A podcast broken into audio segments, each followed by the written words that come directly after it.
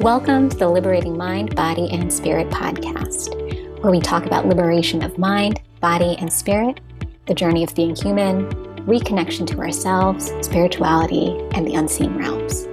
I'm your host, Dr. Kristine Miranda, holistic healer, Western trained psychotherapist, Reiki master, and shamanic lineage descendant. And what matters most to me is helping people reconnect with their true selves and spiritual supports so they can share their gifts with the world and live their purpose. No BS, no bypassing or platitudes, just real talk. Let's go. Hi, friends.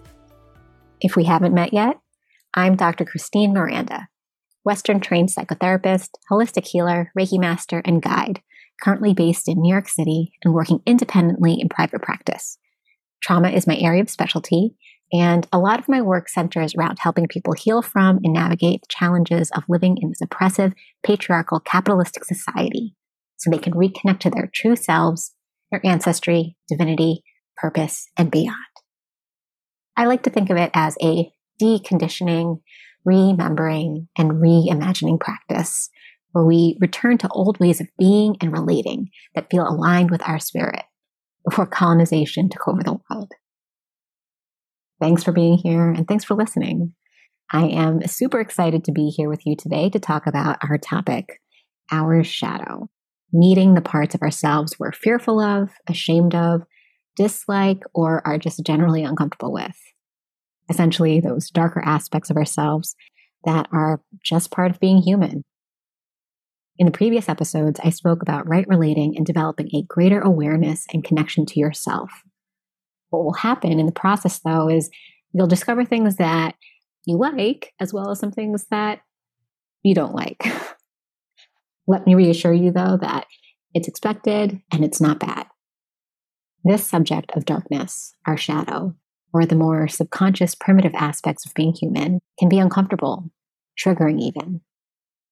Generally, there tends to be a lot of discomfort and judgment when acknowledging the darkness within ourselves mainly due to social and religious conditioning, labeling things as dark to be automatically bad.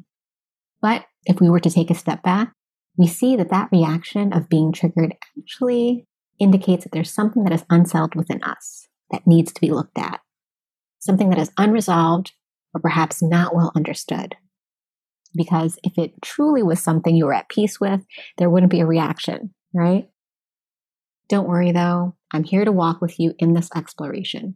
So hold this conversation with curiosity and openness as we explore.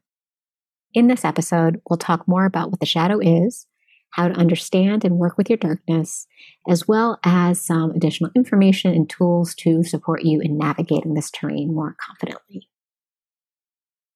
Let me start off by saying that this by no means is a comprehensive overview or representative of how all cultures and spiritual traditions conceptualize the shadow or what we call darkness. But rather, it's what's been shared with me by various teachers from different wisdom traditions who have different worldviews and world sense that inform both. Basically, just take what resonates and leave behind what doesn't generally speaking, when we hear about the notion of good, the counterpart to that is evil. And with light, the counterpart is darkness. Within the Western world, there tends to be a fear of darkness, with it typically being framed as something bad, something that needs to be dominated or eradicated. Very much an either or duality. You may have heard these phrases or ideas before light overcoming the darkness, vanquishing the darkness, as or any other phrase is similar as such. The main difference between indigenous worldview and Western worldview is that indigenous traditions are more concerned with balance and imbalance rather than questions of good versus evil. There is an understanding that heavenly powers exist and evil powers exist, but both need to be acknowledged in order to maintain the world's balance. In the context of my Austronesian Philippine indigenous culture, we hold the dualities that exist at the same time and along with the spectrum woven in between a both and worldview, where there's an understanding that we need the dualities and the in between for harmonization. All is part of a larger ecosystem that is connected, relates, or interacts in some sort of way. Similar to the sun and the moon, one is not necessarily better than the other. They each have their respective place. In Western psychology, it can be likened to an integrated or unintegrated sense of self. When something is unintegrated, it's split off and fragmented. And with integration, there is a harmonization, a balance, a place for everything. In other words, the various aspects of ourselves, our thoughts, feelings, and emotions, when unintegrated, it can kind of feel like we have different subpersonalities. And sometimes these subpersonalities can be conflictual or overwhelming or even at odds at one another. So let me give you an example just to make it a bit more tangible. Let's say you're feeling angry and that angry part of you takes over.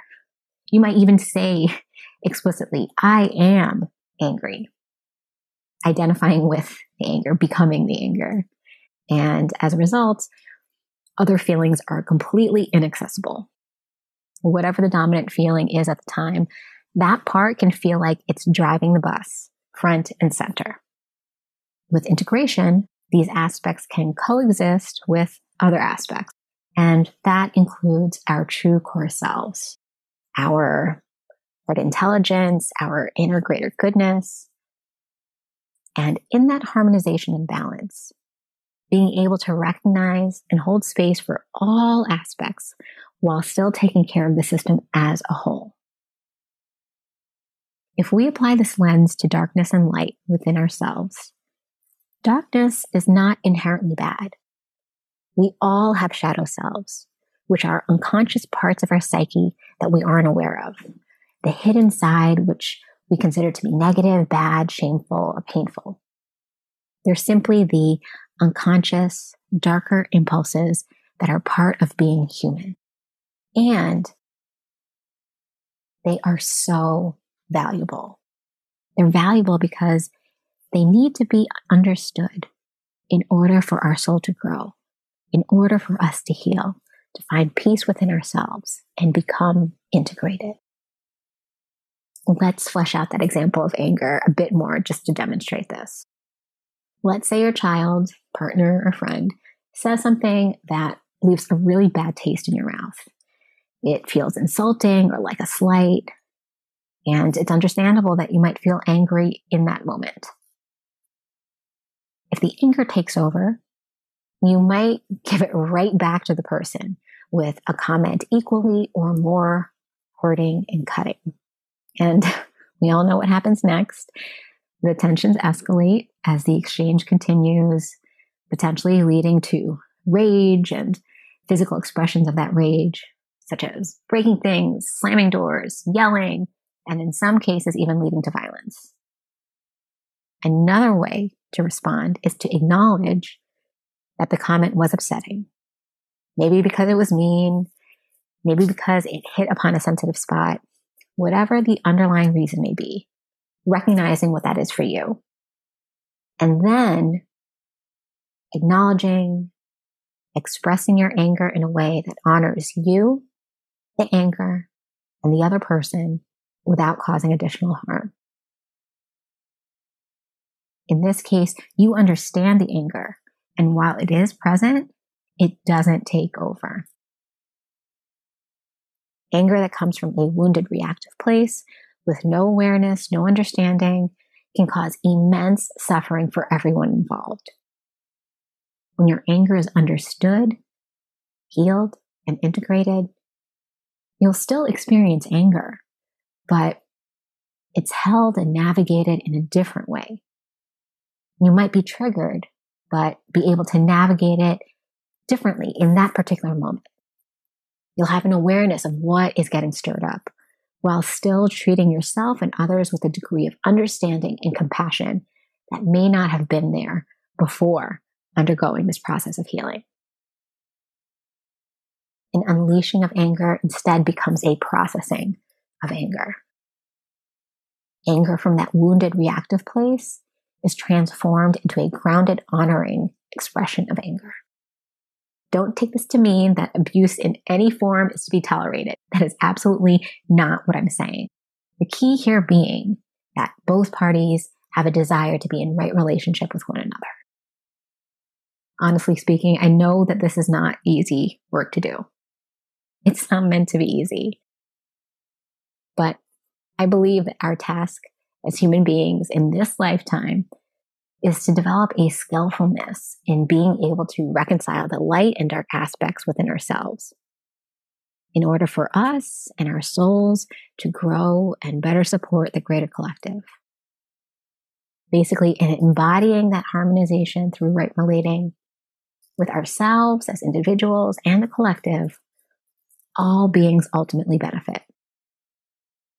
And that calls for facing our pain, past wounds, heavier emotions, carnal impulses from a place of curiosity instead of judgment. And that can be so difficult to do too, because for so long we've been told, educated, and conditioned to conceive of things in a very dualistic either or way. And this can actually lend itself to us operating from a wounded place or um, an unconscious survival state. But we don't have to stay in that place. When we shift out of that conditioning and instead sit with the discomfort and sift through and unpack the complexity of our pain, our fears, our darkest impulses, we can land at a place that reflects a mental, emotional, relational, and spiritual maturity. The ability to be in right relationship, acknowledging, understanding, and honoring what's there. As an American society, we really struggle with immediate gratification and sitting in liminal spaces with no clear answers there's often a tendency to shrink away from the discomfort of having hard conversations due to the fear of conflict or judgment. And as a result of not holding ourselves and others responsible and accountable, we continue to stay disconnected, superficial, and limited in our relating, which just lends itself to reinforcing that fragmentation, that lack of integration. Just look at what's happening in the world today. Now, I'm not deluded and I'm well aware that keeping things nice and not rocking the boat is easier. It really is. It's a way of being and thinking that we've been taught ever since children to be obedient, to be good, to comply. And these ways of being and relating have become so automatic that we just accept them as the norm versus examining what actually feels aligned and true for us personally. What aligns with our values? What aligns with who we truly want to be in relationship to others in the world? In looking at those uncomfortable thoughts, feelings, and aspects of ourselves, we can become more grounded in who we truly are.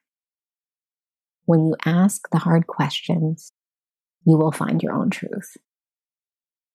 What can be so amazing is that in the process of facing your darkness, facing your shadow, and yes, you do eventually get to the other side, you develop a skillfulness in working with your thoughts and emotions, as well as in how you relate and connect to others.